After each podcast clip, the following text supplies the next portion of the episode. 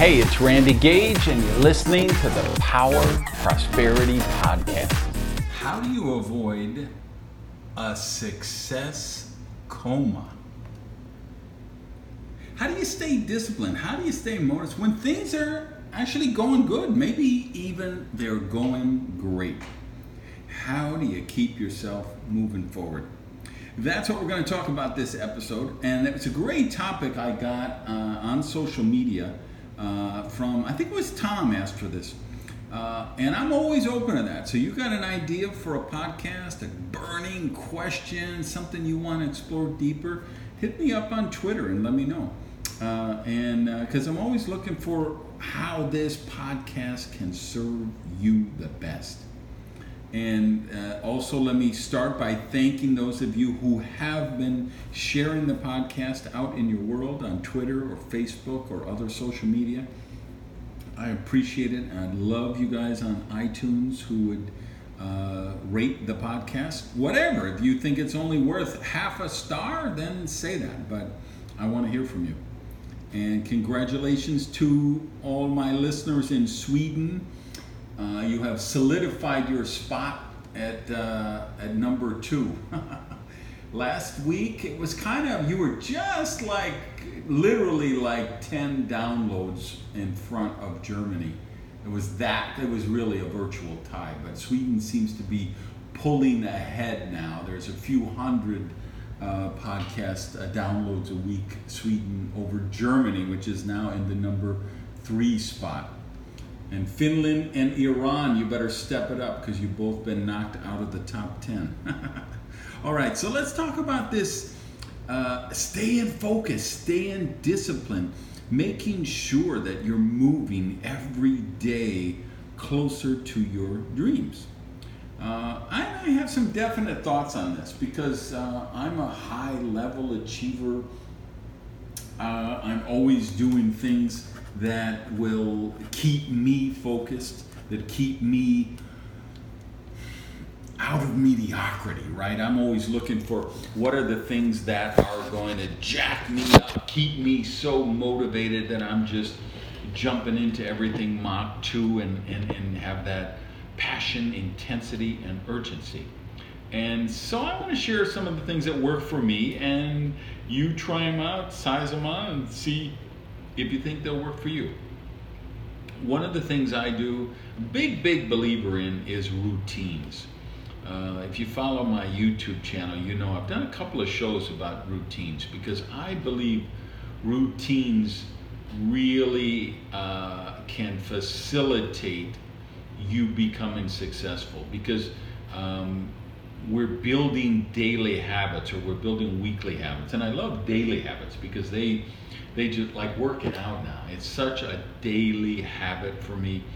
If it's uh, if I wake up, it doesn't matter how tired I am, and you know whatever happened the night before, or uh, I didn't sleep well for whatever reason.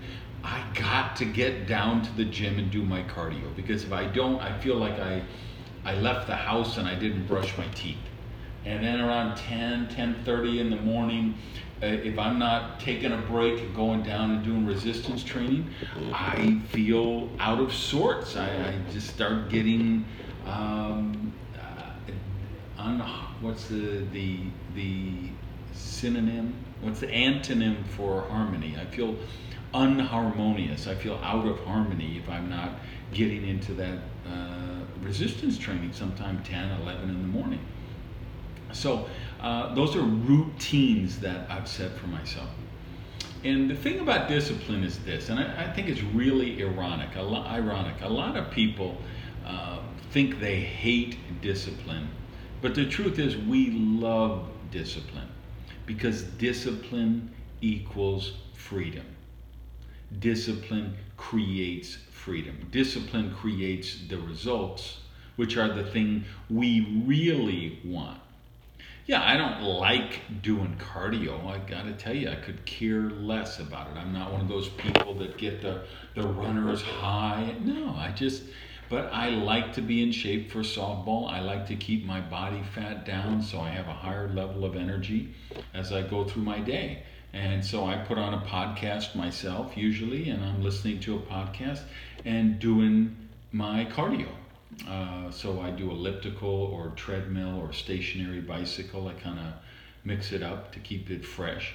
Uh, but it's not something I love to do, uh, but I love the results that that routine provides for me. Another strategy for me, and this does not work for everybody, but it really works for me, is I paint myself into a corner. Uh, I create deadlines, I make commitments and promises that I am obligated to honor. And my word is sacred to me. So when I tell a publisher that I will deliver a finished manuscript on a certain date, like right now, I am I am five days away from the delivery date of my next book to Wiley and Sons in New York. And I have been writing and editing 12 hours a day furiously. Why? Because I won't miss a deadline. When I say that I'm going to deliver a book, I'm going to deliver a book. And I did a deadline that would be 10 times faster than any sane author. But I just, I work better when I'm challenged. I work faster when I have some self imposed pressure. So we don't, I don't think any of us likes external pressure that we don't have a choice over and that creates a negative energy. But when it's self-imposed pleasure, uh, pleasure, play, see, I, it's Freudian. I feel it as pleasure. when it's self-imposed pressure, that gives me positive energy because I feel like I'm striving. And so, Tom, that, that that's what I think keeps me out of the coma because uh, I'm not doing something to maintain a level of averageness or mediocrity. I'm challenging myself to deliver something that's above the median, above the average, is anything but mediocre. So that keeps me focused and disciplined on that. Um, I think it's important to keep your why in front of you. I'm a big believer in dream boards uh, just poster boards where you put up with images and slogans or mantras or whatever of things you want to do, have, and become. And every time you walk by them, it, it's an impression on your subconscious mind. So I'm always impressing my subconscious mind with results that I want to achieve. And that, of course, causes my subconscious mind to keep me away from that uh, success coma and excited and motivated moving toward the results that I want to achieve. And uh, two more things that I think are really big for this for me, and I think they could possibly be really helpful for you, is the first of the two is that you need to install your own speed bumps in your on your highway. Uh, and, and by that, and I hate speed bumps. You guys know I love exotic cars and I love to go fast. So of course I hate speed bumps. But the I'm using them as a metaphor here for you have to create challenge for yourself because when things are going great, it's just too easy to slide into mediocrity. But when you face a challenge, like that's what I'm doing when I'm taking a really audacious deadline or goal and putting that in this scenario where I paint myself into a corner, I'm challenging myself. And I respond really well to challenge. So think about your own personality type. If you're the, the, the kind of person who responds well to challenges, then create more challenges for yourself. Uh, we're always going to start with the people in your world, right? The Rohn said the, your income is going to be the average income of your five closest people. You know, I say I believe your income, your health, your relationships, your marriage, and your income are all going to be the median of the five people you spend the most time with because I think that that holds true in, in every area of prosperity. So the question practical application for you is hey, do I have people around me who challenge me to become the highest possible version of myself. And you know, guys who are regular listeners to the podcast, that's my definition of leadership. That's my definition of what I want to accomplish with this podcast, with my blogs, with the books I write. I want to challenge the people who follow my work to, I want to empower them, I want to inspire them to become the highest possible version of themselves. If you follow my Instagram, you know I talked about this on uh, Tuesday, yesterday, if you're listening on Wednesday, where to me that's the definition of success. It's not did you become a millionaire, did you become a billionaire, did your uh, play open at uh, you know on Broadway, did you take your company public and become a unicorn, or you know those are all uh, viable, maybe wonderful goals, but that's not how I would define success. I would define success as becoming the highest possible version of yourself. And I think everything else is noise. So I'm looking always for people in my life who challenge me to do that. And most people do the opposite. Most people have surrounded themselves with people who give them permission to stay where they are. And what a tragedy that is. So think about that. Who you hanging with? Another uh, way to install challenges is, is a really great mastermind group.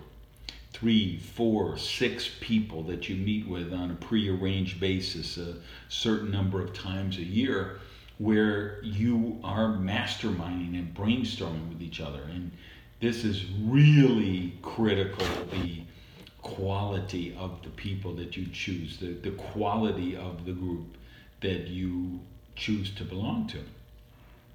Because when you're the smartest person in the room, you got to get out of that room and get in a bigger room where you're not the smartest person. So look for a mastermind that can do that for you. And then other things like seminars and workshops, events like that. I try to pick two to three a year that I go to solely as a student. And that's hard for me because a, a lot of times, I, as soon as I register for an event, I get an email from the promoter. Oh my God, we see you're coming to the such and such event. Can you? Would you be willing to do a workshop on you know Tuesday morning from 10 to 11:30 on such and such? And sometimes I, I sometimes I say yes. I, I literally just did that this week. I said yes to doing some training at an event I'm going to in a few weeks where I, I really registered just to be a student.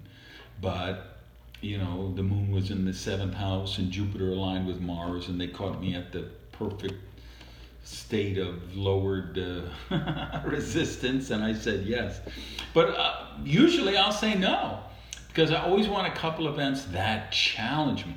I want a couple events, and listen me listen to this wording because I'm I'm I'm saying it on purpose.